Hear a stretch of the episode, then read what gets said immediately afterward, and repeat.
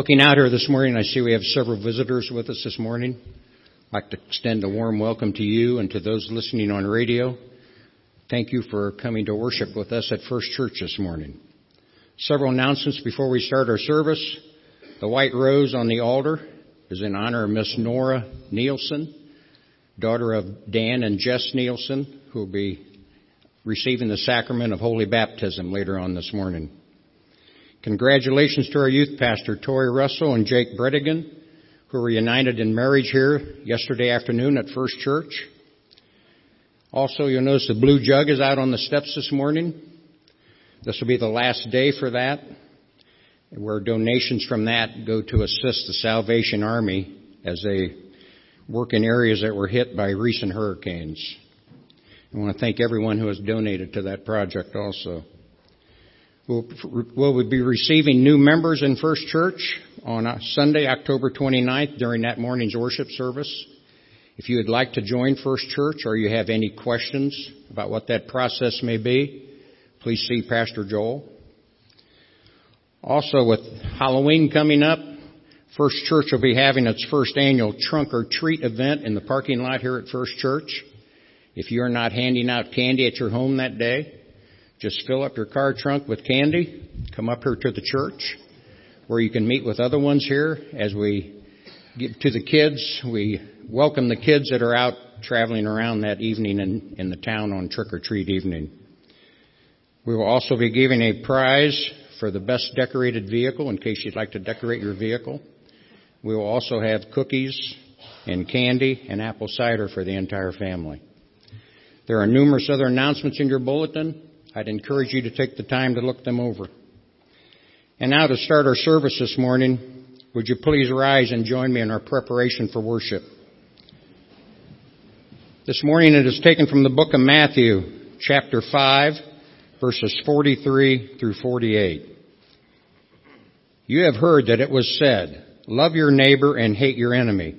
But I tell you, love your enemies and pray for those who persecute you that you may be children of your Father in heaven. He causes his sun to rise on the evil and the good, and sends rain on the righteous and the unrighteous. If you love those who love you, what reward will you get? Are you not even, and not, are not even the tax collectors doing that? And if you greet only your own people, what are you doing more than others? Do not pagans even do that? Be perfect, therefore, as your heavenly Father is perfect. Please continue to stand for opening hymn this morning, which is number 457. I will sing the song of mercies.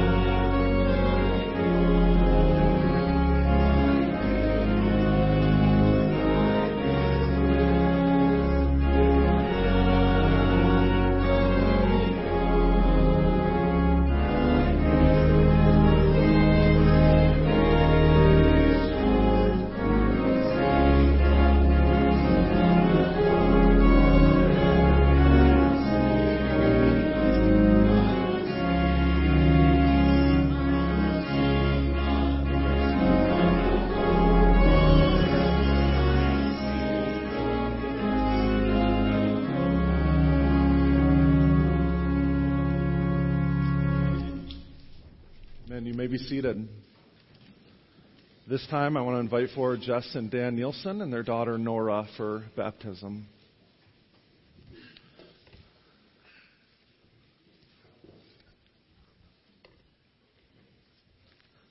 Got our little cheat sheets here. It's always an exciting morning when we get the chance to, excuse me, when we get a chance to uh, welcome a new child into this world and, and baptize them and honor the, the family in that way. It's an exciting moment and it's an exciting time to not only see this beautiful little baby, but also hear the, the commitment and the, the promises that this family is making to her to raise her in the faith and to instruct her in the Lord so that as she grows, she may know him and at that, when the time comes to choose to follow him as well. Hear these words of Jesus, an invitation and a promise offered to us all. In Matthew chapter 28, he says, All authority in heaven and on earth has been given to me. Therefore, go and make disciples of all nations, baptizing them in the name of the Father, and of the Son, and of the Holy Spirit, and teaching them to obey everything I have commanded you. And surely I am with you always to the very end of the age. It's in obedience to this command that the church baptizes believers and their children. Peter, in the first sermon in the book of Acts, chapter 2, verses 38 and 39, says, Repent and be baptized, every one of you, in the name of Jesus Christ for the forgiveness of your sins, and you'll receive the gift of the Holy Spirit this promise is for you and your children, for all who are far off, for all whom the Lord God will call. So, Dan and Jess, in response, having heard God's gracious promises to us in Christ, do you desire that Nora be baptized?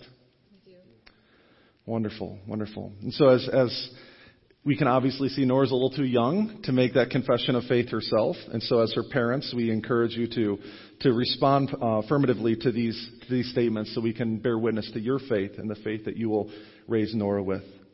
Do you truly and earnestly repent of your sins and accept Jesus Christ as your Savior and Lord? Do you believe in God the Father, Almighty, maker of heaven and earth, and in Jesus Christ, his only Son, our Lord, and in the Holy Spirit, the Lord, the giver of life?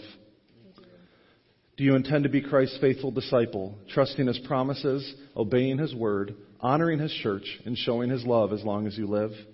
We do with and will you devote yourself to the church's teaching and fellowship, to the breaking of bread and the prayers? Amen. And as a way to, to uh, surround ourselves and to affirm the faith that we all share, I invite you all to read the Apostles' Creed with us. The words are printed in your bulletin. I believe in God, the Father Almighty, creator of heaven and earth.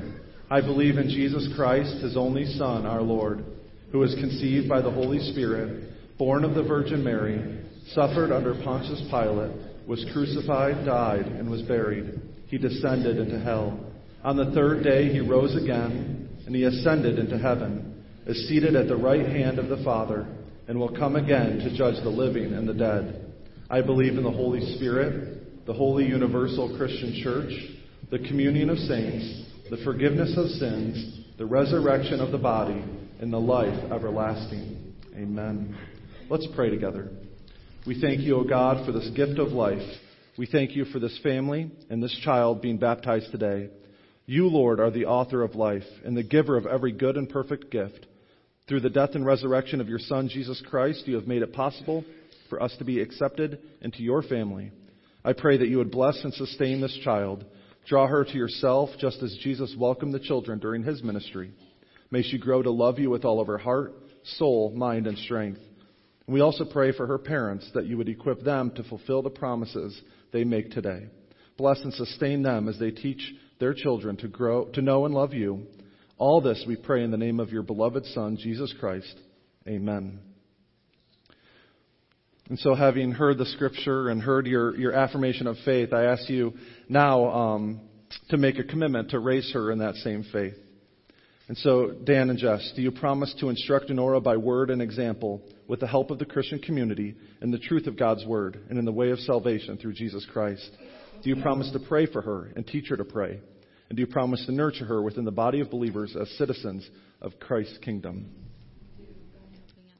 Amen. Amen. And this, what we do today, um, I know you've heard me say this a lot recently, uh, but what, what we're witnessing today is, is their commitment to their daughter, but it's, it's more than that as well. It's the church coming alongside them and committing to support them and raise in, in that endeavor as well. And so, church, I charge you with, with, um, with, with following through with that promise, with coming alongside them as a family and supporting them in any way that we can. And so, brothers, and, and so I ask you, there's a, there's a congregational promise printed in your bulletin as well. And so, um, I will, uh, in just a moment, I'll ask you to read that together um, as a way to, to show your sign of commitment to them. Brothers and sisters, as we receive Nora into Christ's church, I charge you to nurture and love her and to assist them to be Christ's faithful disciples. And so, with joy and thanksgiving, we now welcome you into Christ's church, for we are all one in Christ. We promise to love, encourage, and support you, and to help you know and follow Christ. Amen. Thank you. Here's the moment of truth. Hi, Nora.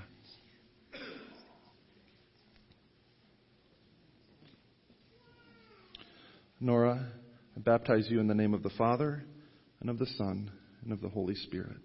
May the Lord bless you and keep you. May the Lord turn his face towards you and be gracious to you. May the Lord look upon you and give you peace. Amen. Let's pray. Gracious God and Heavenly Father, we thank you for the gift of your Son, Jesus Christ. Thank you for the free gift of salvation that is made available through his death and resurrection. Thank you for the symbol of baptism, which reminds us that you wash away our sins and give us new life if we put our trust in you. We pray for Nora Bless and strengthen her daily with the gift of your Holy Spirit. Unfold to her the riches of your love. Deepen her faith and keep her from the power of evil. Enable her to live a holy and blameless life until your kingdom comes. May she grow to know, love, and serve you with all of her heart, soul, mind, and strength. We also ask that you look with kindness upon Dan and Jess. Let them always rejoice in the gift you have given them. Grant them the presence of your Holy Spirit that they may bring up Nora to know you, love you, and serve you and her neighbor through Jesus Christ our Lord. Amen. Amen. Congratulations. Um, as they find their way to their seats, I encourage you to take a moment and, and greet your neighbor and, and welcome them as the children come forward for Children's Church. Good morning. How are you guys today? Good. All right. Well, for those of you on the radio who can't see, we have reverted back to the good old fashioned flannel board story this morning. There's nothing wrong with a good flannel board story. All right. So, today I want to share a story with you guys. Okay, so I need to put some things on my flannel board. Here we have a hill with some flowers growing on it. We have some more flowers on that hill. And we have some birds up in the sky. Okay? So, you guys can listen quick. One day, Jesus was sitting on a hill talking with some of his friends. Do you see those birds up there in the sky? Jesus said. I want you to think about those birds. Jesus' friends watched as the birds flew high into the air. The birds ate the grain that grew in the fields, and at night they had a place to sleep in the trees. Those birds don't plant the seeds they eat, Jesus said, but God your Father in heaven feeds each one. He cares about each bird. Then Jesus may have bent down and picked up one of those beautiful flowers growing around him. Think about the way the flowers grow, Jesus said. Flowers don't sew their leaves onto their stems with a needle and thread.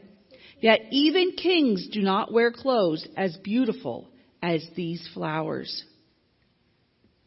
Then Jesus said, God makes beautiful flowers and he cares about them. He sends rain and warm sun to help them grow. Now, if God does all of that for the birds and the flowers, He will surely take care of you. He loves you more than the flowers. He loves you more than the birds. So don't worry about what you're going to eat or what you're going to wear because our Father in heaven knows just what we need. Always try to love and obey God and He will take care of you because God loves you very much. So I have a question. Who does God love more? You or the birds? Us. Us. God loves us more than the birds. Who does God love more? Us or the flowers that He grows that are so beautiful? Us. God loves us very much and He makes sure that we have food to eat. He makes sure that we have a place to sleep. He makes sure we have everything we need. Maybe not everything we want, but He makes sure we have everything that we need. So, let's say a quick prayer, okay? Dear Heavenly Father, thank you for providing the things that we need in our lives. Thank you for providing these young hearts as they come to church every week wanting to learn more about you. Lord, help us to learn the difference between wants and needs and know that what you provide is sufficient. In Jesus' name we pray. Amen. Have a great week, guys.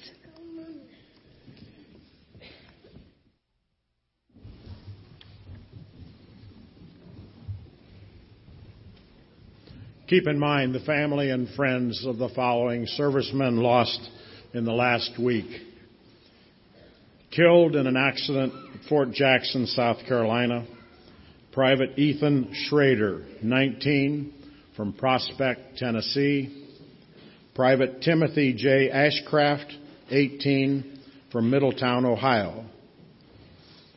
And the name of the fourth soldier killed in the West African Republic of Niger in the last week, Sergeant La David T. Johnson, 25, from Miami Gardens, Florida. Would you pray with me? Father, we thank you for this day. We thank you for the chance to come and to worship you and to celebrate your goodness and your holiness. Uh, Lord, help us to uh, understand that this morning. Help us to see, uh, Lord, that you are a good and compassionate and gracious God abounding in love and slow to anger. Uh, we are so thankful that that is who you are, and that, and that knowing that, Lord, we can come to you just as a child knows and trusts his parent. Uh, we, we know that we can come to you and, and, and provide and ask for you to meet our needs and ask for you to provide for us. And so we come to you, Lord, uh, with that same sort of simple trust that a child has. And I ask that you would meet the needs of, of those that are listed in our bulletin today. I ask that you would um, be with those concerns, Lord, that aren't listed there that we may be aware of. We pray that you would meet those needs and that your will would be done in those situations. Um, Lord, we trust that you are working to get all things together for the good of those who love you, who've been called according to your purpose. And so, so Lord, we trust that while we may not know or may not understand what that good is at this point, that you do and that you are working all things towards that end. Uh, Lord, we also pray uh, for for a special blessing on on Nora and her her family this morning as as she was baptized. We pray that you just continue to bless them and and help her to grow to know and love you. And we also uh, also ask for your blessing on Tori and Jake as they begin their life together. We thank you for the celebration of their marriage yesterday and pray that you continue to strengthen them and guide them in their life as well. We pray all these things in the name of Christ, who taught us to pray, saying, "Our Father, who art in heaven." hallowed be thy name. Thy kingdom come, thy will be done, on earth as it is in heaven. Give us this day our daily bread, and forgive us our debts as we forgive our debtors. And lead us not into temptation, but deliver us from evil. For thine is the kingdom, and the power, and the glory forever. Amen. Amen. I invite those who are helping with the offering to come forward at this time. Uh, today, offering will go to support the radio ministry here at First Church. The choir will be blessing us with some special music during that time.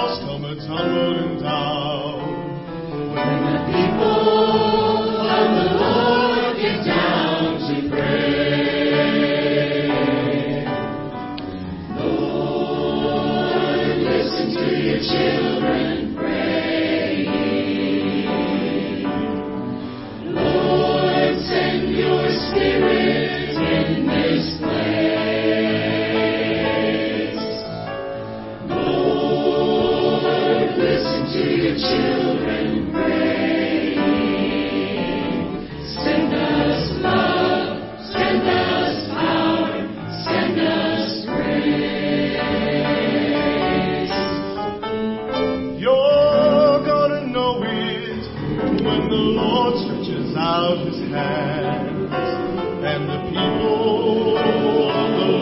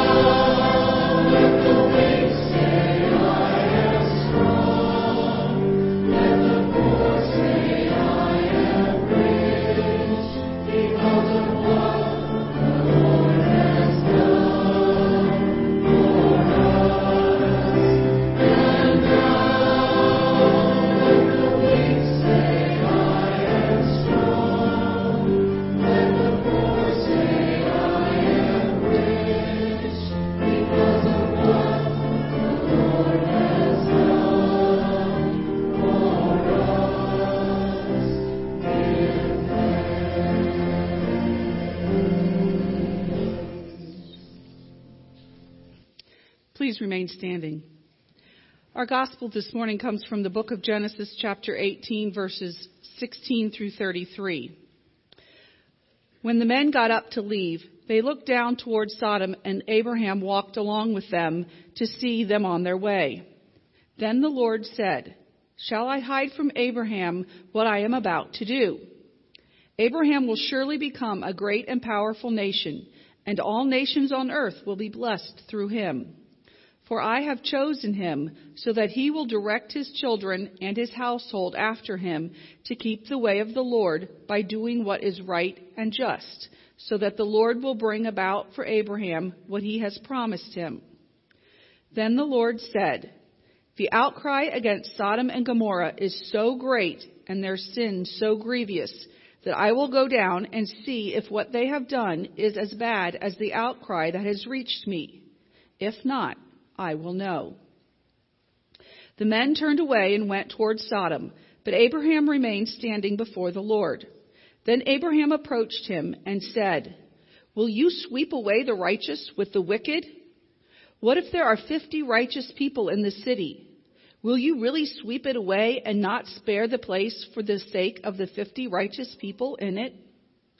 Far be it from you to do such a thing, to kill the righteous with the wicked treating the righteous and the wicked alike. Far be it from you.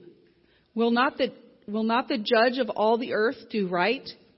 The Lord said, If I find fifty righteous people in the city of Sodom, I will spare the whole place for their sake. Then Abraham spoke up again. Now that I have been so bold as to speak to the Lord, though I am not, I'm nothing but dust and ashes. What if the number of righteous is five less than fifty? Will you destroy the whole city for the lack of five people? If I find 45 there, he said, I will not destroy it. Once again, he spoke to him. What if only 40 are found there? He said, For the sake of 40, I will not do it. Then he said, May the Lord not be angry, but let me speak. What if only 30 can be found there? He answered, I will not do it if I find 30 there. Abraham said, Now that I have been so bold as to speak to the Lord, what if only 20 can be found there? He said, For the sake of 20, I will not destroy it. Then he said, May the Lord not be angry, but let me speak just once more. What if only 10 can be found there? He answered, For the sake of 10, I will not destroy it. When the Lord had finished speaking with Abraham, he left, and Abraham returned home. The word of the Lord. Thank you. You may be seated.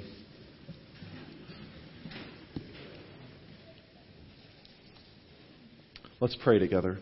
Father, thank you again for this day. Thank you for the opportunity to be here this morning and to share your word uh, and to, to study it together. I pray that you would continue to, to bless this time and to help us to focus, Lord, on, on what's important here and, and learn something about you that, that maybe we haven't noticed before or learn something more about you that, that reaffirms, Lord, our trust and our faith in you. I pray that you give me words to speak and you open up all of our hearts and minds to what you have to say to us today. It's in Christ we pray. Amen. As, as, you know, if you've been uh, along with us the last few weeks, we've been studying some major events of Abraham's life. We have not been going, you know, verse by verse through his life. There's been some parts that we've skimmed over, and and uh, and but we've been trying to hit these major major points in Abram's life and try to try to learn from it and try to learn about who God is as a result of of, of his faithfulness to Abraham as well as Abraham's faithfulness to him. Uh, I entitled the series uh, Trust the Impossible because uh, a lot of times what God was asking Abraham to do was to step out in faith and, and trust in a way that um, maybe, didn't, maybe didn't make sense at the time or maybe, uh, maybe didn't seem like it was the, the right way to look at it from a human perspective. But yet, but yet Abraham continued to be faithful. God continued to call him. And, and this passage is an interesting one because we're going to see uh, Abraham's faith really take action and his trust in the Lord and his, his understanding of God really begin to, to take root in his life. And you, what we're seeing here is what I would think is the response to all that God had been doing in his life up to this point. Uh, and so, just to, just to give, for the sake of continuity, uh, the part that we uh, overlooked or, or we're skipping over for this week is is the section at the beginning of chapter 18, which talks about these visitors that come to visit Abraham. If you remember in chapter 17, we talked about that sign of the covenant that God gave Abraham. And, and in chapter 18, we see these visitors come, and, and the, the text identifies these visitors as the Lord Himself. And so the Lord came and visited Abraham and Sarah, and once again, they, He reaffirmed the promise that He had made to them that they would have a child of their own, and that that promise that God had made Abraham to bless the nations uh, through him would, would come to pass through that son Isaac. And so they once again reaffirm that promise to him and even let them know that by that, by that time they're getting up to leave and Abraham is walking with them. And, and there's this moment of, of um, God's kind of dialogue with himself, right? This, this internal monologue that's going on. Uh, but before we pick up that scene, I just want to make one more just kind of observation about our, our uh, that applies to our text today. I think we live in a I live in a culture that really has bought into two kind of big lies. Um, and w- the first one is that if we disagree with someone, we must hate them. Right? That if we disagree with someone's choices or if we disagree with someone's lifestyle, that means we, that we must hate them if we disagree with them, right? Anybody kind of buying along with that? Have you seen that play out in our culture? Right? That's a lie. You can disagree with someone and not hate them, right? You can, you can choose to not affirm the decisions or the life that they've chosen, but yet still show them love and respect and dignity. And so the first lie is that if we disagree with someone, we must hate them. And the other side of that is that if we love someone, we must approve of every decision they make. How many of you are parents out there? Right? I see my mom is right there. Um, maybe I should be careful here. Now, um, how many of you have agreed with every decision your child has ever made from the moment they were born till now? Exactly. Right? You know, no hands are up there. Right? As parents, we, we see this practically lived out with our children. We're not going to agree with everything they do. Even from the moment they're born, right? They make decisions and they do things that do not make us happy, right? But yet, we love them anyways, right? We choose to love them even though they upset us sometimes, even though they make decisions that don't, we don't agree with, and especially as children get older and they make significant decisions in their life, right, uh, about the direction of their life or what they choose to do, you know, you may not agree with them 100%, but yet you can still love them, right? And so, so this idea that if we love someone, we must approve of every decision they make is just doesn't make sense because we see that practically lived out in our own family relationships. And so, um, you can love someone, you can show them especially the love of God through Christ, and, and allowing that to be a part of your life without approving of every decision they make. And that's an important thing here because as we see what Abraham is about to do, is he's about to plead before the Lord for the sake of people that are not like him people whose wickedness is, is obvious to the Lord, right? And the, the decisions and the lifestyle that they're living is not what God intends it to be. But yet Abraham is still pleading. Abraham still has the boldness. He has the audacity to go before the Lord and still plead their case. And so, um, so I think we can learn something there. And so, as I mentioned, there's this internal monologue that that God uh, kind of gives us a little bit of glimpse into his thought process, right? And he's he's trying to decide whether or not to share with Abraham what he's about to do. And there's an important part here. This part of this thought process that God has given us a glimpse of is the fact of, of, of God's promise to Abraham that he would be a, a blessing, right? That, that all the nations on the earth would be blessed through Abraham. And so um, it's an important thing to note there because that promise is, is coming through in a very small way in this chapter.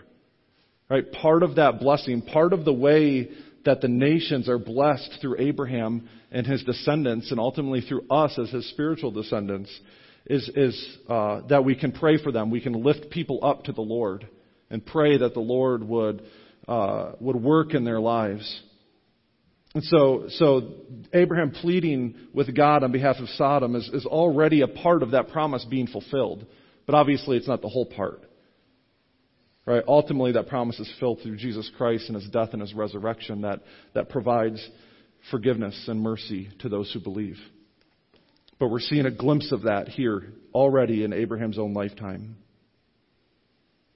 And even Abraham's spiritual descendants, those who follow Christ, will accomplish this on a larger scale than even Abraham was able to in his lifetime. Jesus in the Sermon on the Mount from Matthew chapter 5 verses 14 through 16 says that you, speaking to his followers, are the light of the world. A town built on a hill cannot be hidden, neither do people light a lamp and put it under a bowl. Instead, they put it on, a, on its stand, and it gives light to everyone in the house. In the same way, let your light shine before others, that they may see your good deeds and glorify your Father in heaven. See, as Christ followers, we're called to be that light of the world. We're called to, to reflect the light that God has given us, the love that He has shown us, the grace He has shown us, the, the righteousness that He has given us, right? We're called to reflect that for the world to see. I think I've used this analogy before, but if I haven't, then it's new. If you have, I'm sorry. Um, but it's like the moon in the sky, right? The moon doesn't give off its own light, does it? There is no light source on the moon what we see is light from the sun reflecting off the surface of the moon and, and, shining down on us. That's how the moon is visible. The moon in and of itself does not give off light, but it's the sunlight that comes and reflects off the moon. In the same way, you know, the light of the world isn't some isn't something about us that's special. It's the fact that we have Christ's love in our life. We have His light in our life if we put our trust in Him. And it's that light that is then reflected for the world to see. And so we're called to be that light of the world, be the, be this beacon of hope in the midst of a dark world so that others can see Christ and, and put their trust in Him. And the result of that, Jesus says in verse 16, right, that they may see your good deeds and glorify your Father in heaven. It's not so that they can see your good deeds and glorify you, right? It's not so that they see your good deeds and think, wow, what a great person, right? Your, your, your life should reflect Christ so much that they see you and they're pointed to Jesus. They see you and how you're living your life and they see a glimpse of God and His kingdom coming through and they are able to glorify God because of that. Another thing we are reminded of here with this little dialogue between, or monologue with, God, but also his, his conversation with Abraham is that God is not um, deaf to the cries of injustice. Right? God does not have this blind eye or deaf ear towards people suffering and their grief and the cries of injustice that are heard. You know, it reminds, it's, it's almost like, uh, you know, in Exodus where God hears the cries of, of his people in Egypt and he goes and he ends up sending Moses to go and rescue them and, and, and free them from slavery. It's that same sort of idea that God, he hears the cries of people. He hears, um, and he's a, very much aware of injustice in this world. And very similar to the Tower of Babel in Genesis 11, God hears and he responds. He goes down to investigate and see for himself. It's not that God was surprised. It's not that God was unaware. But we get the sense of this personal God coming down and witnessing it for himself. Next week, we're going to talk about Abraham and the near sacrifice of Isaac from Genesis 22. And there again, it's, it's an example of God seeing Abraham's faith for himself. He knew Abraham's faith was faithful. He understood Abraham's heart and where, where his trust was in terms of his relationship with God, but yet he wanted to see it for himself. He wanted to see that faith in action. And so, in the same way, he hears these cries of, of injustice and goes down to, to examine it and investigate it for himself. And so, as, as you heard read for our scripture reading today, you know, God, God ultimately decides to share the news with Abraham about, about what he's up to. And it gives Abraham this opportunity to, again, be that blessing, right? And, and make an impact uh, for those um, in that immediate area. If you're not familiar with the story, uh, Abraham's nephew Lot uh, was was living in Sodom at the time. Right, they had split ways some time ago, and Lot had settled near Sodom and was becoming a part of that city. So, so Abraham does have a little bit of skin in the game, if you want to think about it that way. He does have a family member that's there. Um, but notice that that Abraham prays not just for Lot and his family, but for the city as a whole. And so I think there's something we can learn here about what it means to pray for others, what it means to really care for them and be a blessing to them, even when we may not agree or may not, uh, they may not be people like us, if that makes sense. And we'll get to that in just a moment. But first of all, we can see that the prayer that Abraham had, this intercession he had for the people of Sodom, was based first and foremost on God's character.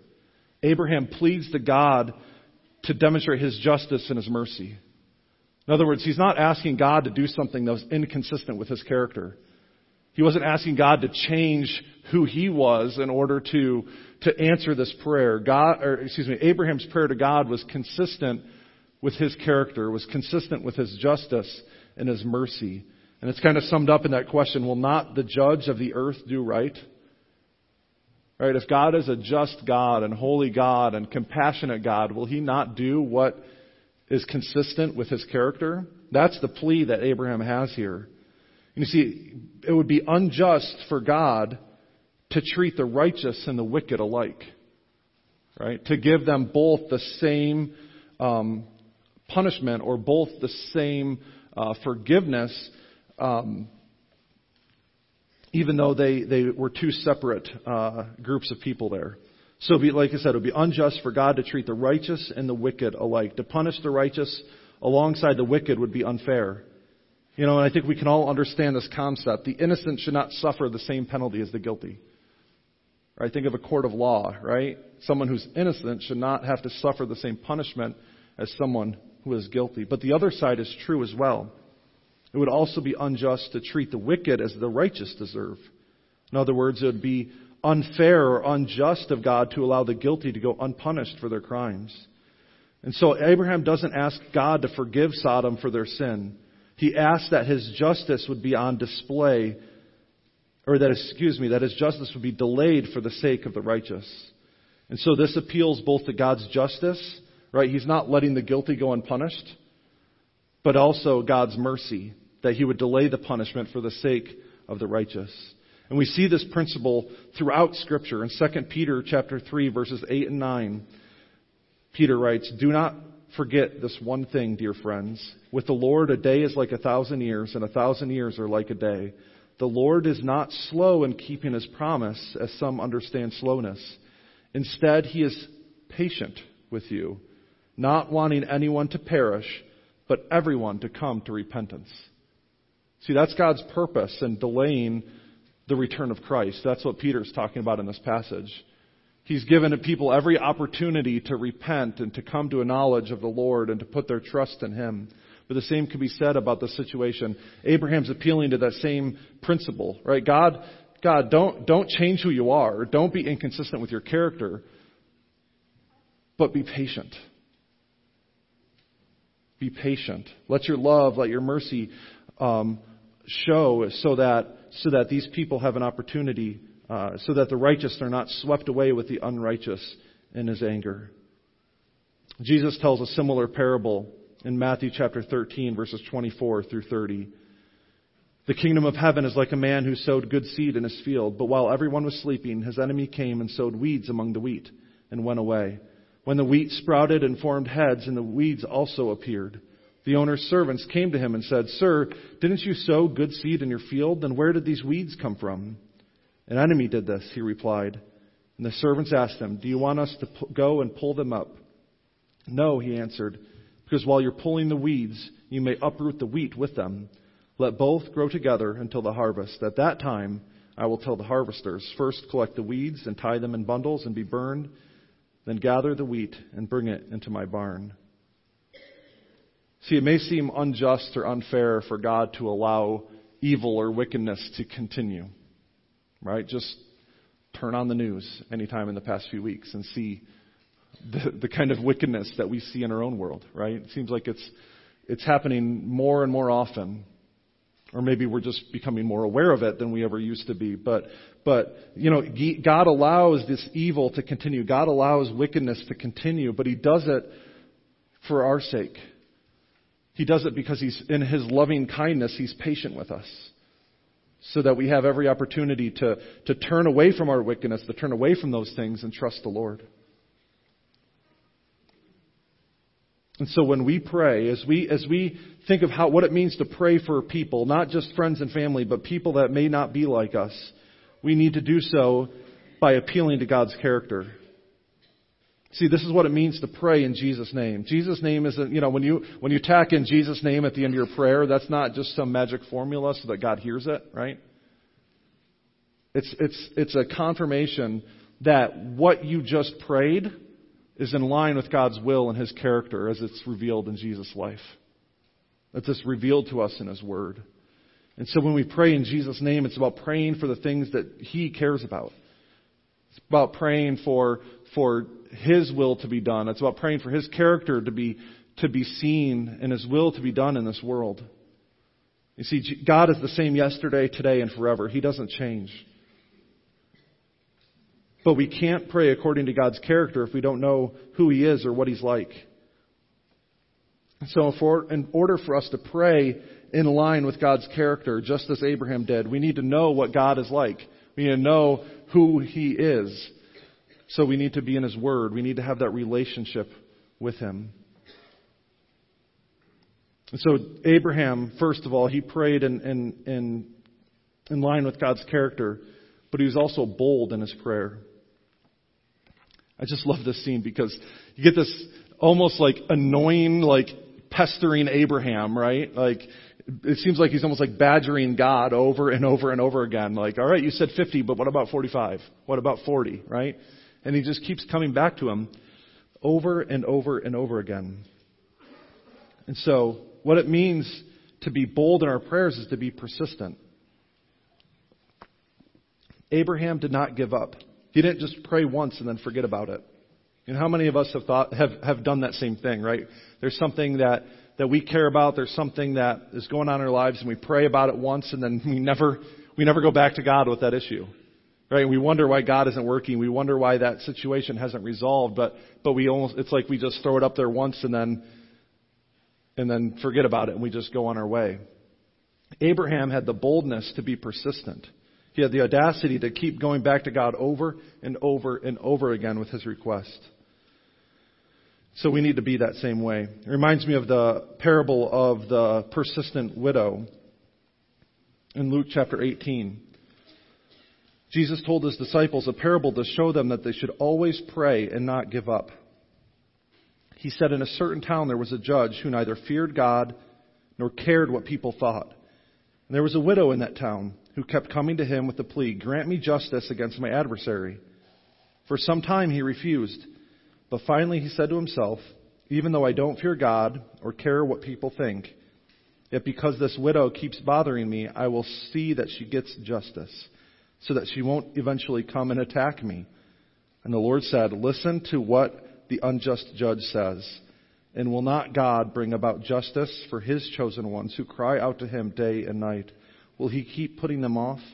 I tell you, he will see that they get justice and quickly. However, when the Son of Man comes, will he find faith on this earth? See, the point of that parable is not that God is an unjust judge, but that if an unjust judge eventually gives in and, and does what is right, how much more will a caring, loving, compassionate, just God do what is right? And so we should pray. We should be bold and, and continue to pray and not give up. God may not answer our prayers the way we want Him to, but He does answer them according to His character. We don't have to doubt that. So God wants us to be persistent. He wants us to be bold and continue to come to Him just as Abraham did in this situation. But being bold also means being specific, right? Abraham didn't shy away from the details, right? He, he got very specific with his numbers. Abraham knew what he wanted and he was not afraid to ask God for it. And so as we pray, as we lift others up in prayer, we should not be afraid to be specific. Pray for specific people in specific situations and pray for a specific outcome. As best as we can determine, pray for an outcome that is consistent with God's character and His will. Right? So if you know someone who's sick and that you want them to be healed, pray for their healing. Pray that God would, would bring that child home that, that has not been around for a while. Pray that God would provide work for you when you've been out of work and you want to provide for your family. Right? Pray for those things. That doesn't mean God has to answer them according exactly to how you prayed it. But He will answer your prayers. God already knows your heart. He knows your mind. He knows what you want anyways, so you're not hiding, you know, you're not tricking Him by, by leaving out those details. I think He wants us to be honest with Him and He wants us to be uh, persistent about uh, our prayers and specific about our prayers. But when we pray, when we pray with that sort of mindset, we must also pray that God's will be done, not our own. We can lift up our concerns. We can, we can say, God, all right, this is what I want to see happen. This is what I would desire. This is how I think things should go.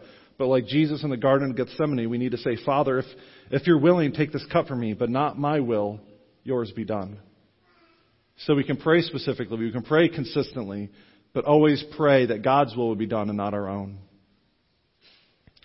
Verdi alluded to this point already, but so, so Abraham prayed in line with God's character. Abraham prayed boldly, and Abraham prayed for people that was, who were not like him. Think about our call to worship from Matthew chapter 5, right? You've heard it said, love your love your neighbor and hate your enemy, but I tell you, love your enemies and pray for those who persecute you. Exactly what Jesus was talking about in this passage.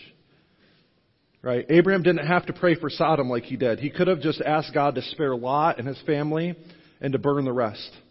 But instead, he asked for God's mercy to be extended to the people of Sodom as well. We see an opposite example in the life of Jonah in chapter 4. Right? Jonah finally, you know, he takes a, a, a the long route to Nineveh, which is the part of the story we're all familiar with. But he eventually does uh, end up in Nineveh, which is one of Israel's fiercest enemies. And he preaches, he says, repent and believe the good news, right? And then he leaves. That's all he does. And the people of Nineveh respond and they trust God and they repent from their ways and God spares the city. And Jonah's watching all this happen from outside the city, right? And he gets mad. He gets mad that God chose to spare the city and show mercy. You know, he rather would have hit, he would have rather seen Nineveh burn to the ground. And so God makes this point with him. He says, he said, you know, like, isn't it my opportunity to show mercy to those whom I will show mercy? You know, why are you upset? Why are you mad that this sort of thing is happening? With Abraham, what we see here is the opposite. Abraham is pleading for people. He's pleading for this wicked city that God would show them mercy. So the question is, are you willing to pray for those who don't look, act, think, or behave like you? Or is God's mercy, compassion, and justice only for you? Are you willing to extend that and show that to others? In Matthew chapter 25, verses 31 through 46 is the parable of the sheep and the goats, that at, at the day of judgment, God will separate all people into to two groups. Right? Those on his left, the goats, are those who did not show mercy or compassion to people. The sheep, the ones on his right, were the ones who showed compassion and mercy. And God welcomes those people into his kingdom. You see, the litmus test for Christians is whether or not they're willing to extend God's compassion and mercy to everyone they meet.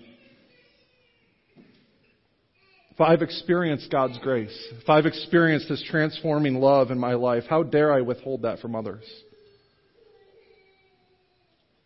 Right? And, and allow God to be that just, merciful judge, right? He will, He will take care of that end. What He's calling us to do is show compassion and show love and be that light of the world so that people can see us and come to know Him. See, underlying this whole story here is the idea of the righteous minority. Right? This, this idea of Sodom and the, the wickedness of Sodom and a, and a, righteous minority within the population is a, it's a microcosm of Abraham's and our calling to the world. Right? As Christ followers, as the light of the world, we, we live in a broken and fallen and dark place, right? And we have an opportunity to shine our light into that world. Unfortunately, ten people could not be found in Sodom, but God did spare Lot and his two daughters. As God's chosen people, Abraham's family is called to have a positive impact on the world. We're called to be to we're blessed to be a blessing. All nations will be blessed through him. And ultimately it's through Jesus, Abraham's descendants that that and it was it's him that will bring light into the world. He will heal the brokenness of the world through his broken body and shed blood. And so, as Christ followers, our calling is to continue that work of the kingdom in this world. We are his representatives, as if God is making his appeal through us. So, one of the ways that we can impact the world for Christ is through prayer. Like Abraham, we can, Abraham, we can intercede for our communities, our state, our nation, and our world. And we should pray for our family and church, but we should also pray for people who are not like us. We should be bold and pray according to God's character. I believe that if we commit to this kind of prayer, we'll begin to see God's kingdom breaking through right here in New Knoxville and around the world. Let's pray together. Father, thank you for this day. Thank you for the opportunity to share your word this morning. And I pray that you challenge all of us in our hearts and our minds and through our actions to, to represent you well in this world. And I pray that you would help us to, to pray for those who are not like us and to extend your grace and your love and your mercy to everyone we meet so that by, by being that light of the world, Lord, people would, would see you and glorify our Father who is in heaven. We pray this in Christ's name. Amen. In closing, I invite you to stand and, and sing our final hymn this morning, number 455 Come, All Christians, Be Committed.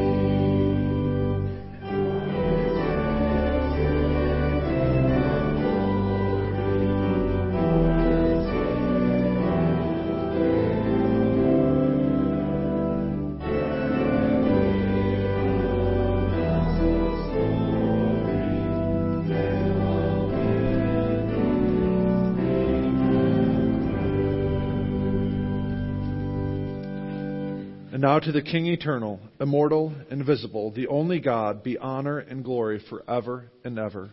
Amen. You may go in peace.